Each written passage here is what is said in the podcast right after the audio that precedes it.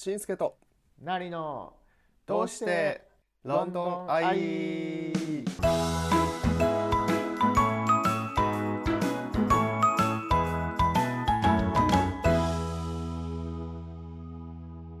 皆さんこんにちは伊藤しんすけです。こんにちは金沢成明です。このポッドキャストは東京とロンドンからお伝えしています。さあ成さん。はい。お久しぶりです。お久しぶりです元気ですか？えー、そうですね。あのなかなか明るいニュースはないんですけどもあの絶賛ロックダウン中で元気で生きております。でもそれが何よりです。本当にコロナにかかんないで生きてることが、まあ、今は僕は幸せかなと思って生きております。そうですね。はい。イギリスの状況がねなんか若干悪くなってるななんていうのを日本から見てるんですけどどんな感じですか？今もう死者数がですね世界の第2位まで上り詰めちゃったんで、えーイギリスはやっぱりまだまだ緊迫した状況だと思ってるんですけども、まあ、ちょうど、まあ、今5月8日金曜日に撮影してるんですけども、えーまあ、今週の日曜日にあの今後の動きを発表するっていうことでみんなそれにちょっと耳を傾けてる状況ですね。なるほど。はい、そうですね。アメリカとイギリスは特に結果的にコロナウイルスの影響が色濃く出ちゃってるなって感じしますね。そうなんですよ。しんすけさんの方はどうどうですか？うん。まあ日本はやっぱりニュースなど見てると連日連夜コロナニュースの話題ですよね。まあそれはそうですけど、うん。まあ、死者数自体はイギリスとかアメリカと比べるとあんまり多くはないんですけどそれやっぱり皆さん毎日気にしてニュース見てるでしょうし街中もゴールデンウィーク明けて若干増えたとはいうもののやっぱりどこもかしこもガラガラですよね。あーやっぱり一緒ですね。イギリスとそういうところはもうほ本当に。うん。でよく最近のトピックスで言うと PCR 検査の検査数を増やした方がいいんじゃないかとかそういうのうん。そんな感じです。いやー一緒です。こっちもそういう動きはあるにせよそこまでちょっとそうですね。なかなか進んでない状況ですね今。うん。ですよねなんか最近までアビガンアビガンって薬の名前が出てきたと思ったら急にレムデシビルがなんかアメリカで承認されたからとかそんなそんな感じです。そうですね。なんかこっちはイギリスはオックスフォード大学で9月頃にあのある程度治験が始まるんじゃないかとか確かそういうニュースがありましたね。薬が結構できるんじゃないかとそそれぐらいには。なんかそのニュース見たことありますね。なんか早ければとか順調にいけばっていう順調に注釈付けでしたよね。そうですそうです。順調にいけばです。でもそこからまた結局治験が始まって薬として認可されるのにまあ1年前後ぐらいかかるんじゃないかっていうことでまあ結構厳しい状況ですね。うん。まあね状況がこう好転することを祈るばかりですけどまあとにかく家にいることぐらいしかできないですもんねいやーでもそれが今一番できることじゃないですかねみんなが本当に。確かに。ある意味、うん、そうですね。で、えーっと前回はですね4月20日の収録だったんですけども、まあ、私が投影した理由という内容でやりましたが今回は、えー現在ロンドンが5月8日で日本が5月9日の朝、えー8時前なんですけど今回はですね成さんが投影した理由、えー何年前になるんですかもそうですね。満を持して僕が投影した理由なんですけども、えー、と実際に投影したのはですねもう12年前の2008年の夏になりますね。ちょうど丸々あー2008 12年。前。はいそうですね。うその時に日本からイギリスに渡ったってことですね。そうですね。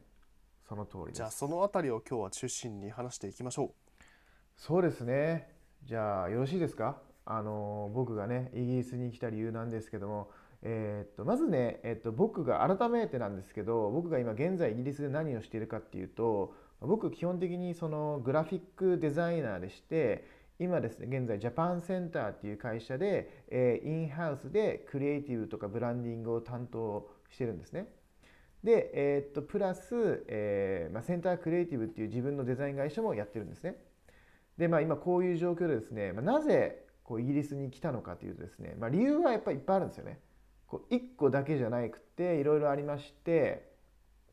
もともと大学の時からま、海外で働きたいって思ってたんですね漠然と。それなんでかっていうとこう僕司馬遼太郎のですね本が好きでですねその時にあの「龍馬が行く」っていう本を読んでですねあの時すごく龍馬が好きになったんですよ。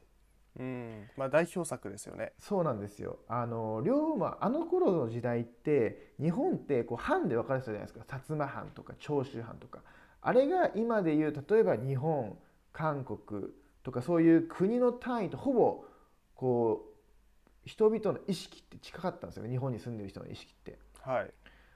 でも坂本龍馬はその中で海外に行って仕事をしたいっていうあの考え方を持ってる人持っててそれをなんか感銘受けてその本当に大学の時2年あ2000年でしたけどもうその時からあこれは日本じゃなくても別に選択肢は日本だけじゃないなっていう感覚ではあったんですね。海外が選択肢であってもいいと。でデザイナーになりたかったんでその頃やっぱデザインの本とかやってすごい読んでたんですよね結構そういうポートフォリオの本とかでそこであのデザイン関連の作品をよく読んでましてでそこで、まあ、イギリスのというかなんか英語のこうデザインのこうパッケージとかポスターとかそういうのを結構すごい見ててやっぱそういうの憧れたんですよね結構ミーハー心というかあかっこいいなとこういうデザインいつかしたいっていう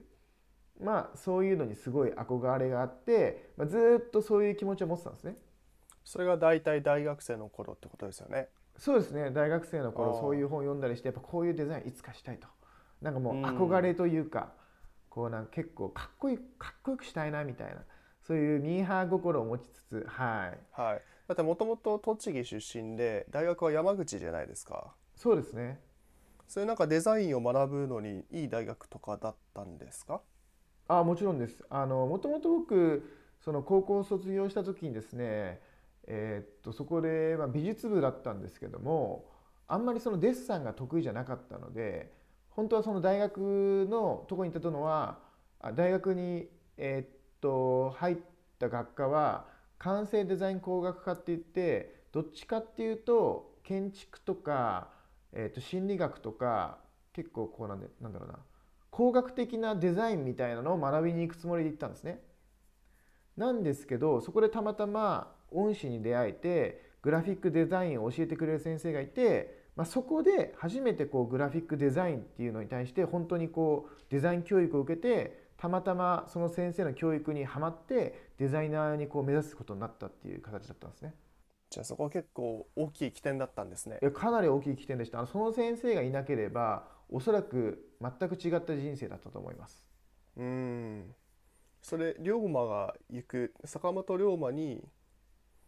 何て言うんでしょう。興味を持ったのも何て言うんですかね。ちょっと広くくくると西日本に行ったからなんですか。いやそれは関係ないかったです。それ関係ちょっとこじつけすぎます。いやそれ関係ないです。たまたま長州,、あのー、長州藩とかそこら辺のなんかそういうの文化的あんのかなみたいな。たまたま歴史の本にはまってもうかなり読み込んだっていうそれだけですね。な何があのきっかけだったか覚えてないんですけど。はい。まあそんなとこでしたねで山口県も歴史的に結構存在感が強いじゃないですか。そうですね。特に。江戸時代とか明治時代ですか？そうですね。そういうのもやっぱあるんですか？いや正直全然全く関係なかったですね。全くないですか？全くなかったですね。むしろあの働いて東京に行った後もっと読み込んでやっぱり行きたいっていう気持ちが強くなってその後長崎の亀山社中とかあの行ったりとか坂本龍馬像を見に行ったりはしたんですよね。本当それは後になってでしたね。大学の時は一応読んでたんですけどもあのそこまでいっぱい読んでなくてあの東京に行ってからもっと読むようになってもっとファンになったって感じでしたね。あそうなんですね。はい、で仕事始めて東京で何年か生活するんですよね？そうですねでその思いの中、まあ、大学卒業してですね東京のデザイン会社に就職したんですね。で最初はですねとにかくやっぱりこう1年目はがむしゃらに何も分からなかったので右も左も、まあ、がむしゃらに働いてたんですけどもまあ、2年過ぎて、まあ、ある程度こう余裕があの生活に余裕ができてきてでふとこうなんか自分のその仕事へこう向き合えた時にやっぱりその時にその会社でそのクライアントさんが、まあ、大手代理店の方が多かったんですね。でそんな中なんか自分がデザイン会社で働いてたんですけども、まあ、なんか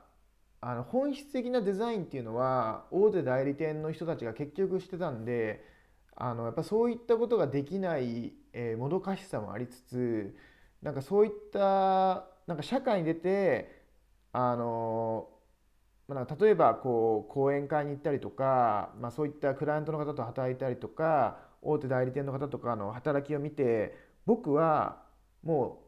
あの絶対にこういう方たちには勝てないって逆に思ったんですよもう。社会構造的にってことですよね。社会構造的にもそうだし彼らのデザインへの熱量とかも勝てないと思ったんですよね。スキル的にも正直言って。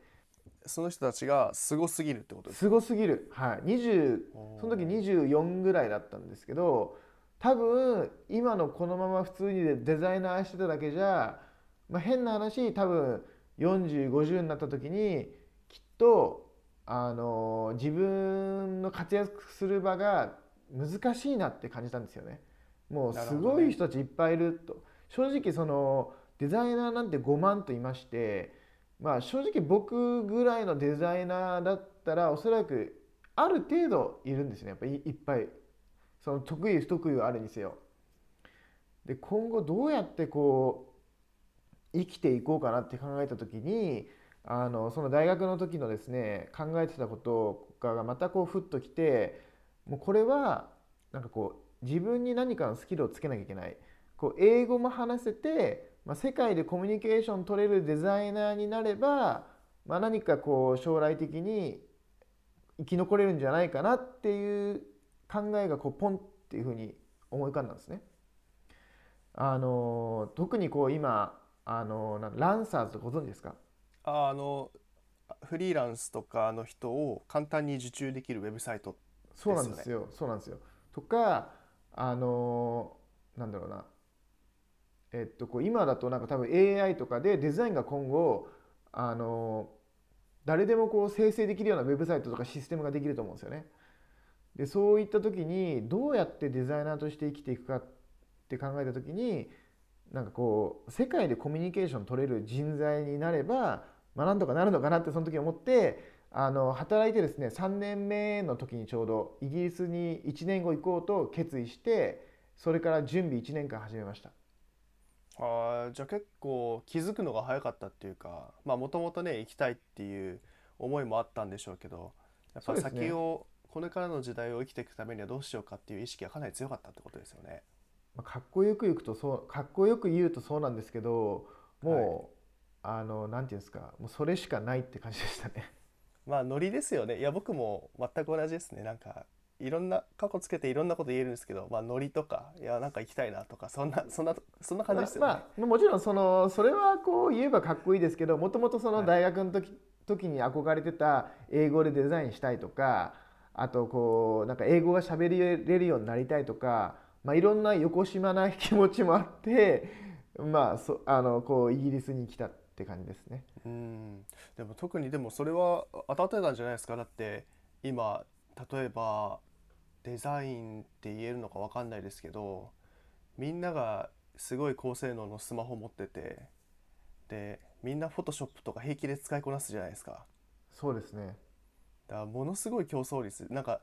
普通にデザイナーじゃないのにものすごいセンスいい人とかいるじゃないですか。いや本当にそのランサーズとかの普及であのイラストレーターフォトショップが使えれば誰でもデザイナーって名乗れる時代なのでなかなかその本当のプロフェッショナルっていう概念が崩れているというかもはやね難しいですよね。そこそこの良し悪しの判断するのはあくまでクライアントさんなのですごく難しいなっていうふうになってる時代だと思います。うん。でまあ満を持してロンドン行ったわけですよね。そうですね。その本当はその時にはいわゆるワーホリビザで来ようと思ったんですけども抽選で落ちてしまったので学生ビザに切り替えて、えー、っとイギリスに来ました。そこから何年間ぐらい最初いたんですか？そこからですね学生ビザは1年間で最初イギリス系のですねデザイン会社に CV、まあ、履歴書を送りまくったんですけども、えー、と電話の返答はいくつかあったんですけども英語がま話せず全部撃沈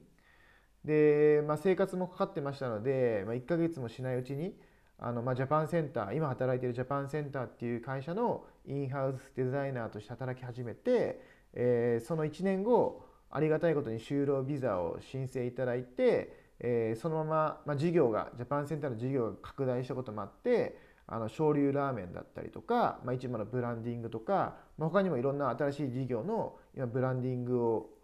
まあ、担当してるっていうところですね。で2015年に永住権が無事取ることができたので、まあ、それを皮切りに、えーまあ、別にセンタークリエイティブっていう自分のデザイン会社を立ち上げまして、まあ、イギリスのローカルブランドのブランディングとか、まあ、日系のメーカーさんの、えー、デザインとか、まあ、宣伝物の制作とか、まあ、そういったことを今やってるっていうところですね。それでも話聞くと今同じことをもう一回やろうと思ったらめちゃくちゃ大変そうなことを見事やったって感じですよね。いや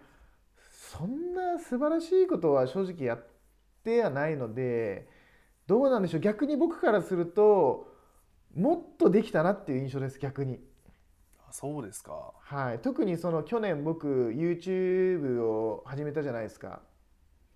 イギリス来た時にもう YouTube とか Twitter とかっていうプラットフォームあったのでもっと早くしてればもっとできたんじゃないかなっていうところが大きいですね逆に。まあ、確かに YouTube 時代もねあ YouTube 自体すごく前からあるもんですから 今思い返せば。そうなんですよ。だって成さんがあロンドン行った時2008年ぐらいに確か始まったサービスじゃなかったでしたっけ？ちょっとしっかり覚えてないですけど。もうちょっと確か早かったんじゃないかな。若干。ですか？はいはいはい。ってことはあの時から始めてたらってなっちゃいますもんね。そうなんですよああそっか。あともうちょっといろいろ準備してくればよかったなとかもう振り返ればもっといろんなことはできたんですけども本当今こういうふうにできてるのはあの本当運でしかないなと思いますね。もういい縁に恵まれて、まあ、こうやってしんすけさんとも出会えてとか本当いろんな人に支えられて、まあ、こういった状況が本当たまたまあるっていうのが、まあ、僕の率直な感想ですね。本当に。運が良かったとかしか言いようがないですね。就労ビザ取れるとかタイミングとか今難しいじゃないですか就労ビザ取るなんて。ねすごくいろんな人が苦戦してるって話聞きますからね。そうなんですよ。だから本当時代ん？その生きた時代も運が良かったっていうようなあの印象ですね実際。自分の中では、まあそれを手繰り寄せたということで。ね。とんでもないです。持ってますね。持ってるってことで。あそういうそういう意味では持ってるかもしれないですね まあそんな感じですかね。僕のそのイギリス来た理由っていうのは。はい。でイギリスもうねだって永住権も持ってるから別に望めばずっといられるわけですよね。一応形式上。そうですね。一応入れます。はい。何かがない限り。そうかはい、まあねでもこんな時代コロナ時代にな突入しましたけどコロナ時代って言っていいのか分かりませんがこれからもイギリスロンドンにいたいっていうお考えなんですか？まあ、今のところはまだイギリスでやれることはあると思ってますのでまだイギリスではやっていこうかなっていう気持ちはありますね。はい、まだまだやりたいことはいっぱいありますのであの今後そういった目標に向けてやっていきたいなっていう気持ちはあります。はい、なんかその学生時代にね海外に行きたいっていう思いとあとデザイナーとして働いた3年4年でこのままじゃいけないって感じた思いはいはいはい、っていうのを重ね合わせると今後じゃあ成さんはロンドンでどういったチャレンジ新しいチャレンジをしたいっていうなんかそんなビジョンみたいなのあるんですか？いやそれはすごい難しいですね。もう常日頃考えてます。正直答え出ないです今。今今後どうやってやっていけばいいのかっていうのはものすごい考えてますけどそのおそらくそのオンラインプラットフォームっていうのは伸びると思うんですけどそこは僕のいわゆる領域ではなかったのであの今後どうやってやっていくかっていうのはかなりセンシティブで結構ずっと考えてるけどなかなか答えが出せないところですね。まあ、ただこ、ね、はい、あの答えは出ないですけど、まあ、常に考えることが重要かなと思い、まあ、日々考えてる途中っていう感じですかね。正直言って。そういうことですね。はい、まあ、今年はだからそのコロナの前から、まあ、成さんは YouTube 始めたりポッドキャストしたりとかっていろんな新しいことを始めた2019年から20年にかけてだと思うんですけどそうですね本当そういった変化っていうのはこれまでのロンドン生活の中でも大きいんですか？あすごく大きかったです。特にあのポッドキャストをもともと YouTube を始める前に、まあ、しんすけさんで始めたじゃないですか。ああやってこう自分の意見とかっていうのをあの自分の声で発信するっていうことが人生で初めてだったんであれが結構大きな起点となってもう一度僕その Twitter とか Instagram とか頑張らなきゃって思うようになったのであれはかなり大きな分岐点でしたね。うんなんかそこからすごいなんか人が変わったようになんか発信者 発信者になりましたもんね。発信者になりましたね、はいそれそれまではなんか本当にそういうの得意じゃなかったねもともとあのなんかデザインしてればいずれかこう花が咲くんじゃないかって思ってたんですけどなんかポッドキャスト始めてですねなんかそのポッドキャストの再生数伸ばすとかどうこうとか悩んだ時に自分がやっぱりある程度インフルエンサーにならないと何事も新しいこと始めてもダメなんだと思いまあなんかとにかく発信していくことに今こう重点を置いて、まあ、やってるってところですかね。はい、うん。でこれ一つあの肝の質問だと思うんですけどはい、大体その日本ってちょっとデジタル化が若干こう進みにくかったって背景があると思うんです。はい、技術はあるにせよあんまりこう例えば発信していく人がそんなにいなかったりとかはい、はい、はい。で一方でなんか僕の最初のイメージだとそうヨーロッパ、まあ、西欧諸国の人ってそういうのに長けてる人が多いのかなっていう印象があったんですけど、まあ、成さんも実際ロンドンにはずっといたわけじゃないですか。はい、はい、はい。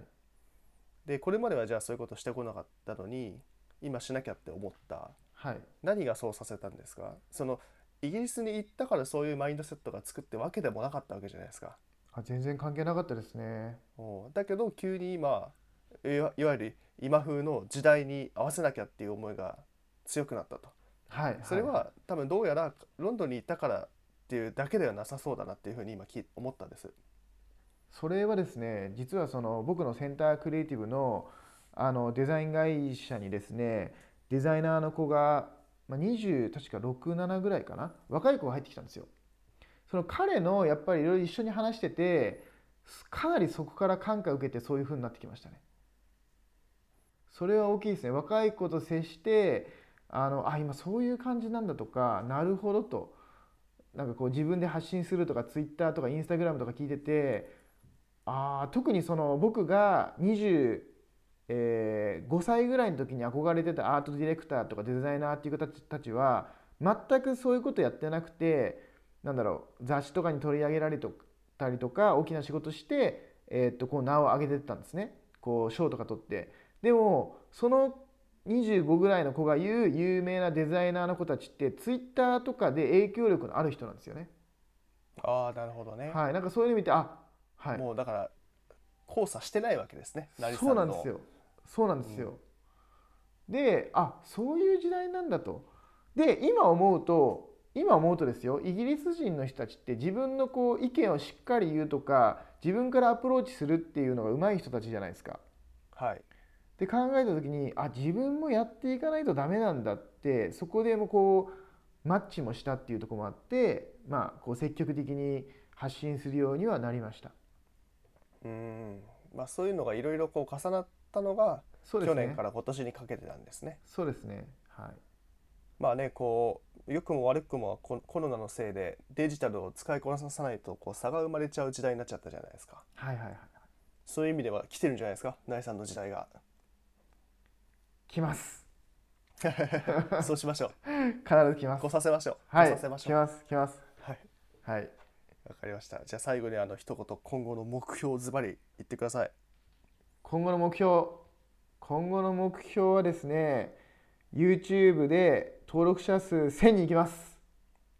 センタークリエイティブの背の字も出てこなかった。センタークリエイティブも頑張りますただその がんおまけみたいな。おまけみたいな。いやいやいやいやいや頑張る頑張る尺度が難しいんですよね。あの頑張りたいですよ。頑張りたいですけどバッと明確な目標って難しいな今の状況。頑張りたいです。代表ですからね。頑張ります。そっちも頑張ります。もちろんです。もちろんです。はい、頑張ります。頑張ってください。まあ、はい。まずは共にこのコロナを乗り越えていきましょそうですね。頑張りますはいということで今回はなりさんの、えーロンドン都営までのきっかけと感じたことについて聞きました。はい。はいということで皆さんご清聴ありがとうございました。ありがとうございましさようなら。たさよなら